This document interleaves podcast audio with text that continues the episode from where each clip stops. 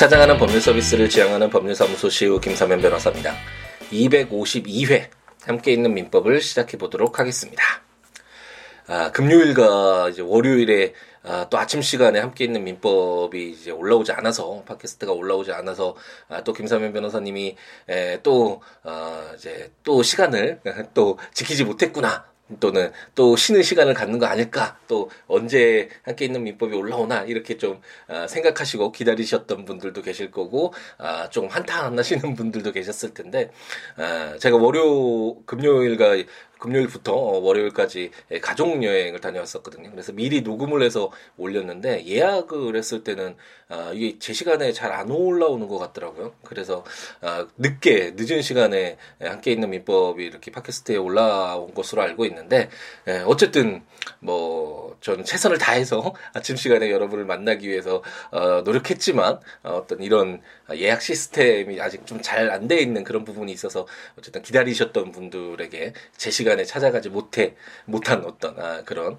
어, 어떤 어, 피해를 입히게 돼서 아, 우선 아, 죄송하다는 말씀을 드리고 어쨌든 에, 말씀드렸던 것처럼 아, 공익과 사익이 일치하는 에, 그런 어떤 지점인 것 같아서 함께 있는 민법 1118개의 이 방대한 점을 한번 읽어보자라고 4년여 전에 에, 호기 있게 시작했던 아, 그 그런 어떤 에, 목표점이 이제 눈앞에 다가왔고 또 이제 제 어떤 일상도 어, 새벽에 일어나서 아, 이렇게 녹음을 하고 여러분들을 찾아뵙고 아, 상쾌하게 이렇게 에, 출근을 해서 또 일상을 채워가는 아, 그런 과정들이 저에게도 아, 굉장히 도움이 되는 것 같아서 어쨌든 아, 마무리 질 때까지 1118기 에, 모든 조문을 읽을 때까지 이제 월요일부터 금요일까지 아침 시간에 찾아뵙겠다라는 이 약속을 한번 아, 정말로 지켜보려고 합니다. 어, 금요일부터 월요일까지 에, 사이판으로 가족 여행을 갔다 왔는데요. 어, 이제 더 이상 뭐 어떤 국가나 어떤 다른 문화나 뭐 다른 음식이나 뭐 이런 새로운 에, 것으로 인해서 와 놀랍다, 뭐 너무 좋다, 뭐 이런 것들은 많이 없더라고요. 물론 개인적으로 여행을 많이 에, 다닌 것도 있지만 어, 방송을 통해서도 요즘에 외지 같은 아, 정말 우리가 상상할 수 없었던 아, 그런 곳까지 많이 여행하는 프로그램도 많이 나오잖아요. 그래서 정말 정말 아, 지구촌이라는 말이 예, 맞을 정도로 어, 우리가 아, 세계 곳곳에 대해서 그런 문화나 어, 어떤 음식이나 그들의 생활 방식이나 이런 것들을 접할 수 있는 기회가 정말 많아졌는데 어, 그렇기 때문에 어, 그런 어떤 이유에서도 어, 이제 더 이상 뭐 새로운 에, 그런 어떤 국가나 이런 것이 에, 좋은 것이 아니라 아, 여행이라는 것이 잠시 에, 자기가 속해 있는 일상에서 어, 멈추고 어, 다시 에, 다른 어떤 또 오랜만에 아, 이렇게 아침 시간에 녹음을 하려고 하니 목이 또 잠기네요. 아, 역시 금방 티가 나죠. 아, 어쨌든 여행이라는 것이 일상에서 잠시 에, 멈춰서서 되돌아볼 수 있는 시간, 재충전할 수 있는 시간을 줄 수 있는 그런 의미가 있는 것 같고 특히 가족들과 사랑하는 가족들과 함께하는 어, 시간이어서 정말 그것 자체가 참 좋은 것이지 않나라는 생각이 들고요. 사이판이라는 곳이 예상했던 곳은 정말 좀 그래도 화려하고 많은 아, 여행지였으니까 오랜 기간 동안 아, 그렇게 생각했었는데 아, 흡사 그 미국 영화에 나오는 그 시골길이라고 해야 되나 그런 정말 조그마한 어떤 그런 섬의 섬도시라는 그런 느낌이 들었고요. 다만 정말 바다색이 정말 예쁜데 구름과 이 바다색이 정말 예쁜데 어 나중에 알았는데 뭐 무슨 어떤 절벽에 갔더니 그 절벽이 바로 빠삐용이라는 영화의 그 마지막 장면이 예, 찍었던 그런 곳이라고 하더라고요. 빠삐용이라는 영화 혹시 기억나시나요? 어, 제가 어렸을 때 우리가 이렇게 뭐 케이블 TV가 있었거나 뭐 이렇지 않아서 우리가 영화를 어, 어린 시절에 접할 수 있는 기회가 그렇게 많지 않았잖아요. 그래서 일주일에 한 번씩 무슨 어, 고전 영화를 이렇게 해주는 그런 프로그램이 있었던 것 같은데 그때 어린 시절에 빠삐용을 보고 굉장히 큰 어, 정말 충격을 받았었던 어떤 고전 영화라고 할 수 있죠. 우리 인간의 어떤 자유의지, 자유롭고 싶은 그 어떤 열정. 을 정말 잘 담은 아, 영화라고 할 수 있는데 거기서 제일 마지막 장면에서 그 빠삐용을 더 이상 탈출하지 못하게끔 어, 정말 외진 자연환경의 어떤 외딴 섬 같은데 가둬뒀는데 그리고 시간도 정말 많이 흘러서 이제 노인이 다 되셨는데 그래도 그 빠삐용은 아, 그런 어떤 몸을 이끌고 자유롭기 위해서 또다시 탈출을 감행하죠. 그때 아, 정말 파도 팍 치면서 아름다운 바다가 보이면서 거기서 이렇게 다 던진 다음에 자기 몸을 이렇게 던지는 그런 장면이 나오는데 그때 그 바다가 아, 바로 그 어, 절벽이 예, 바로 사이판에 있는 그곳이라고 하더라고. 그 어, 정말 그 어떤 자연 환경은 어, 정말 큰 인상적으로 다가왔던 에, 그런 아름다움이 아니었나라는 생각이 에, 듭니다. 함께 있는 민법으로 돌아와야겠죠. 우리가 지금 어, 친조편을 시작을 했는데 에, 친조편에서 이제 총칙 이라는 우리가 총칙에 대해서 이제 어느 정도 좀 아, 익숙하죠. 함께 있는 민법 처음 시작했을 때 민법 총칙이라고 해서 아, 민법에 공통적으로 적용되는 내용 따로 뽑아서 이렇게 묶어 놓은 것처럼 뭐 계약법에서도 계약 총칙이 있었잖아요. 채권에서도 어 채권 강론이 시작되기 전에 채권 총칙이 이제 채권 총론이라는 교과서로 이렇게 나오는 아 그것처럼 총칙 규정이 이렇게 따로 묶어 두는 것이 우리 민법 시스템의 어떤 기본적인 토대다라고 할 수 있는데 이 친족 편에서도 총칙에서 어떤 범위에 있는 사람들이 친조편이 적용되는가와 관련된 그런 총칙 규정이 우선 있었고 그 이후에 아 이제 그 호주 제도가 있었는데 이제 호주 제도가 폐지되면서 그 조문들은 거의 다 삭제가 되고 이제 가족이라는 범위 어떤 상징적인 그런 조문들이 있었습니다. 그 이후에 이제 에, 가족 관계가 생기는 친족 관계가 생기는 에, 가장 일반적인 형태라고 할 수 있는 혼인 물론 약혼이 있었죠 그 사전적인 에, 단계로서 그 혼인과 관련된 규정으로서 혼인이 어떻게 성립되는지 혼인이 성립된 이후에는 어떤 효력 이 생기는지 일반적 효력과 재산적 효력이 있었죠 그리고 이후에 이제 혼인이 이제 종료되는 사유로서 협의상 이혼과 아, 재판상 이혼이 있었습니다.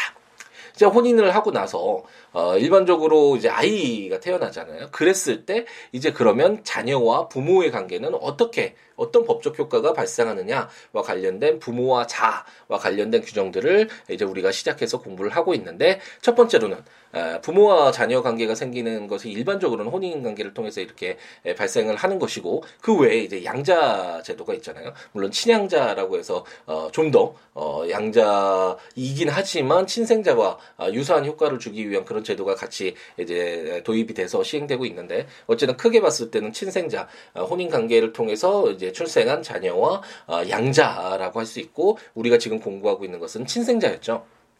그래서 이제 혼인을 한 이후에 자녀가 아, 출생하면 친생, 친생자로 한다. 뭐 이런 내용들이 담겨 있으면 아, 읽기는 쉬운데 그런 내용은 있을 필요가 없겠죠. 어, 뭐 분쟁이 있을 이유가 없으니까. 아, 그렇기 때문에 지금 우리가 공부하고 있는 내용은 아, 어, 누가 아, 어머니의 경우에는 아, 자녀를 이렇게 임신을 한 뒤에 출산까지 하니까 누가 어머니인지 명확히 객관적으로 드러나지만 아버지는 어, 다를 수 있잖아요. 그렇기 때문에 그 아버지를 정하는 아, 그런 어떤 기준으로서 부의 친생자의 추정 규정을 보았고 이런 어떤 친생자 추정이 됐을 때 그 친생자 추정을 깨는 방법으로서 물론 오늘 이제 공부를 좀 해보려고 하는데 오늘 어, 그 친생 부인의 허가 청구와 관련된 새로 개정된 내용 그 내용을 이제 마지막으로 공부를 하면서 오늘 마무리를 칠 텐데 이런 제도가 시행되기 전에 이제 2월 달부터 2월 달부터 어, 시행이 되니까 아직까지는 어, 시행이 안 되고 있죠. 그래서 지금으로서는 어, 어떤 사람이 아버지로서 추정이 된다면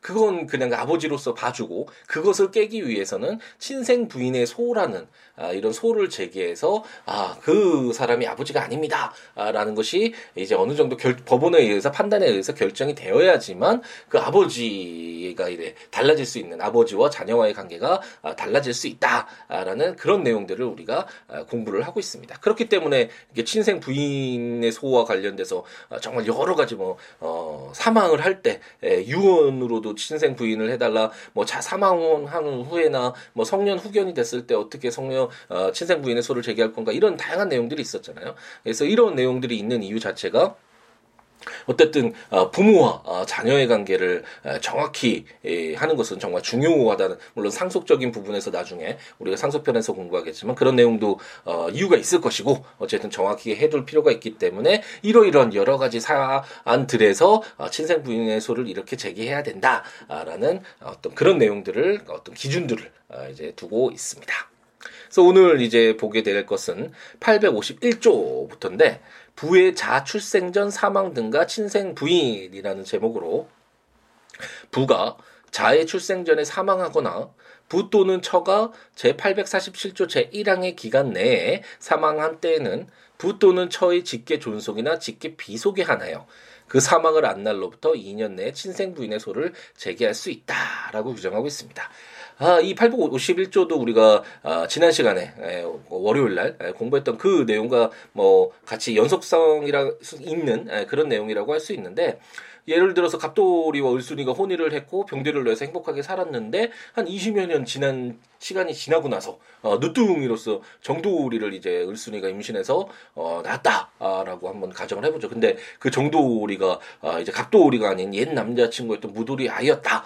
뭐 역시 에, 친족편에서는 이런 어떤 막장 드라마 같은 이런 내용들이 에, 많이 나오죠. 어쨌든 이랬을 때 이제 갑돌이가 이런 사실을 알게 돼서 어, 당연히 친생 부인의 소를 이제 제기하려고 했는데 뭐 안타까운 사고로 인해서 사망했다. 그리고 정돌이가 태어났다. 그랬을 때 어, 그러면은 어, 그냥 정돌이는 갑돌이의 자녀로 어, 계속 인정을 받아야 되느냐? 아, 이런 것이 문제가 될 수 있겠죠. 물론 에, 정도리를 위해서 뭐 이런 부분도 어, 생각해 볼 수 있겠지만 그 직계비속인 병도리의 경우에는 어쨌든 형제 자매가 된다라는 그런 가족관계적인 부분도 있고 뭐 상속적인 부분도 상당히 있을 것이고 이런 내용들이 있기 때문에 어쨌든 가족관계를 명확히 해둘 필요는 있겠죠. 그렇기 때문에 갑돌이의 직계비속인 아, 친생 부인의 소를 아, 제기해서 정돌이가 갑돌의 친생제가 아님을 확인받을 수 있다라고 851조가 아, 친생 부인의 소와 관련된 또 예외적인 그런 사항들을 규정을 하고 있습니다.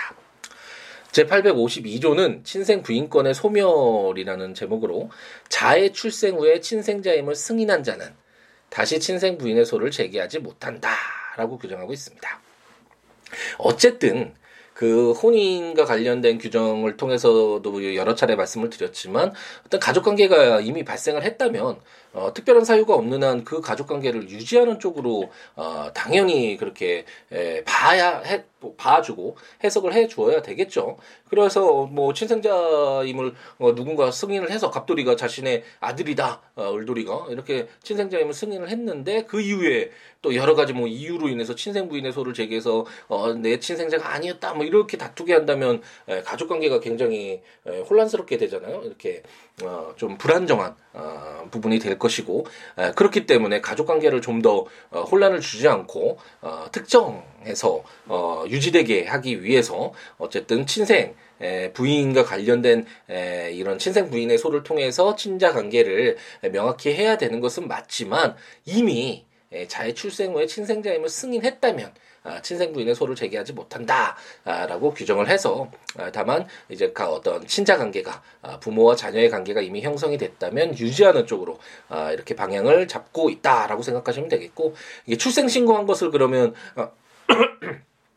자의 출생 후에 친생자임을 승인한 것으로 봐야 되느냐라는 부분이 있을 수 있는데 예, 그렇지는 않겠죠. 모르는 상태에서 예, 출생 신고를 한 경우가 많잖아요. 일반적으로 다툼이 일어나는 경우는 모르는 상태에서 이렇게 예, 부자 관계로 있다가 나중에 이렇게 알게 됐을 때 친생 부인의 소를 제기하는 것이 일반적일 텐데 그러면 그러면 저쪽에서 뭐 반대 쪽에서는 아 이게 혼인 출생 신고 했지 않느냐 아 그렇기 때문에 친생자임을 승인한 것이 아니냐 뭐 이런 식으로 해서 852조를 적용을 이렇게 주장 주장한다면 뭐 대부분의 사람들이 친생부인 소를 제기할 수 없기 때문에 에, 그것은 약간 좀 해석과 달라지겠죠. 이 내용 자체는 에, 모르고 어, 자기의 친생자임을 에, 아, 알면서 어, 내 나의 친생자가 아님을 알면서 아 이제 뭐 어, 출생 신고를 했거나 어떤 친생자로 승인하는 그런 행위가 있었다면 이게 나중에 법원에서 이제 다툼이 되겠죠 이런 내용과 관련해서 이런 행위가 있었을 때 다시 이것을 번복해서 어, 친생 부인의 소를 제기하지는 못한다라는 정도로 이해하시면 되겠습니다. 제854조는 사기 강박으로 인한 승인의 취소라는 제목으로 제852조의 승인이 사기 또는 강박으로 인한 때에는 이를 취소할 수 있다라고 규정을 하고 있습니다. 이게 우리가 852조가 어, 지금 어, 방금 전에 읽었던 것처럼 어, 자의 출생 후에 친생자임을 승인을 했다면 다시 친생 부인의 소를 제기하지 못하도록 해서 이것은 굉장히 큰 어, 좀 효과가 있, 겠죠 이제 더 이상 어, 부모와 자녀의 관계를 어, 번복할 수 없게 되니까 굉장히 큰 영향을 미치는 내용이라고 할 수 있을 것이고 만약 이런 어, 내 출생자가 내 에, 친생자가 맞다라고 승인을 하는 그런 내용에 있어서 뭐 아내로부터나 법률성 혼인관계에 있는 자로부터나 뭐 사기를 당했다거나 아니면 어, 주위에 무슨 어떤 협박이나 자기의 제대로 된 의사 표시를 하지 못하게끔 하는 아, 그 어떤 이런 강박이 있었을 경우에 어, 그런 어, 혼인의 어떤 그, 그 자유출생 후에 친생자임을 승인하는 이런 의사 표시를 사기나 어, 강박으로 있는 하자 있는 의사 표시임에도 어, 더 이상 친생 부인은 소를 제기하지 못한다라고 하면 너무나 부당하겠죠. 어, 그렇기 때문에 에, 852조의 승인, 에, 친생자임을 승인하는 그런 내용이 사기 또는 강박으로 인한 때에는 아, 이를 취소할 수 있다라고 규정을 하고 있습니다. 예, 이제 854조의 2 친생 부인의 허가 청구 이제 새로 개정된 내용이 에, 한번 읽어볼 텐데 이제 2월 달이니까 아직 시행은 되고 있지 않죠. 이제 곧 시행이 될 것이고 아, 그렇기 때문에 함께 있는 민법 제 전자책으로 발간한 함께 있는 민법 천, 그, 친조편에도 이 내용이 나와 있지는 않은데 한번 읽어보면 아, 제1항 어머니 또는 어머니의 전 남편은 제 844조의 사망의 경우에 가정법원의 친생 부인의 허가를 청구할 수 있다. 다만 혼인 중에 자녀로 출생 신고가 된 경우에는 그러하지 아니하다. 제2항 제1항의 청구가 있는 경우에 가정법원은 혈액 채취에 의한 혈액형 검사, 유전 인자 검사 등 과학적 방법에 따른 검사 결과 또는 장기간의 별거 등 그 밖의 사정을 고려하여 허가 여부를 정한다. 제3항 제1항 및 제2항에 따른 허가를 받은 경우에는 제844조 제1항 및 제3항의 추정이 미치지 아니한다라고 규정을 해서 이게 친생 부인의 소를 제기한다는 거 이건 재판이잖아요. 소 제기는 상대방이 있어야 되고 그럼 일반적으로는 그 300일 어 그 추정에서 우리가 844조 공부했을 때 300일 내에 출생한 자는 혼인 중에 포태한 것으로 추정을 해서 이혼을 했는데 에, 그게 300일 내에 아이가 태어나면 그 전 남편의 아이로 어, 친생자로 이게 추정이 되잖아요. 그러면 이걸 깨기 위해서는 출생 신고를 해도 출생 신고를 안 받아 주겠죠. 이게 전 남편의 아이로 이제 추정되는데 새로운 이제 혼인 관계를 맺거나 아니면 뭐 당연히 그 부부라고 생각되는 이제 새로운 시작을 하려는 그 남 편의 그 남자의 에, 아이로 이렇게 출생 신고를 하려고 해도 이게 추정이 미치면 받아주질 않겠죠. 어, 그랬을 때 에, 해결할 수 있는 방법은 친생 부인의 손데 이게 그 전 남편한테 소를 제기해서 그 전 남편은 피고가 돼서 같이 재판에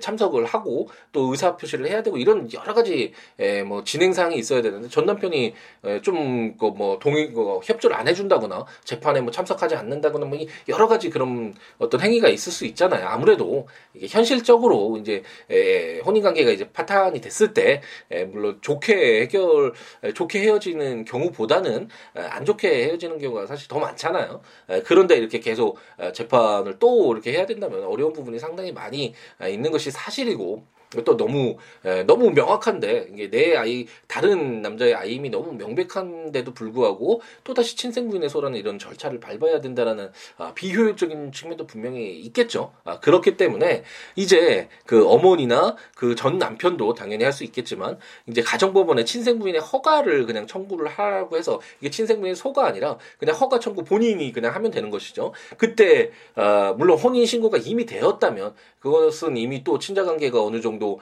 아, 명백히 이렇게 그 특정이 됐는데 이런 허가 청구만으로 또 그것을 깬다라는 건 굉장히 부당한 부분이 있어서 위험한 부분이 있어서 아, 그때는 또 친생 부인의 소를 해야 되지만 어쨌든 친생 신고가 아직 되지 않았다면 아, 그냥 가정법원에 혈액 채취에 의한 혈액형 검사나 유전 인자의 검사 아, 이런 부분들 해서 어, 제출을 해서 허가를 해달라 아, 이런 어떤 아, 친생자가 아님을 아, 친생 부인을 이를 허가해 달라라고 청구를 했을 때 아, 이렇게 법원에 허가 청구가 있으면 더 이상 그 844조 우리가 처음 봤던 아, 그 친생자 추정이 미치지 않기 때문에 당연히 이제는 그 300일 그 이혼을 한 이후에 300일 이내에 아이가 태어났다고 하더라도 어, 다른 남자 그 아이의 아빠를 어, 같이 이렇게 출생 신고를 해서 아버지로 인정받는 어, 그런 어떤 그 신고나 이런 것들이 해결이 되겠죠. 아, 그렇기 때문에 854조의 2에서 이제 우리가 그 헌법재판소 결정을 제가 설명드렸잖아요. 부의 친생자의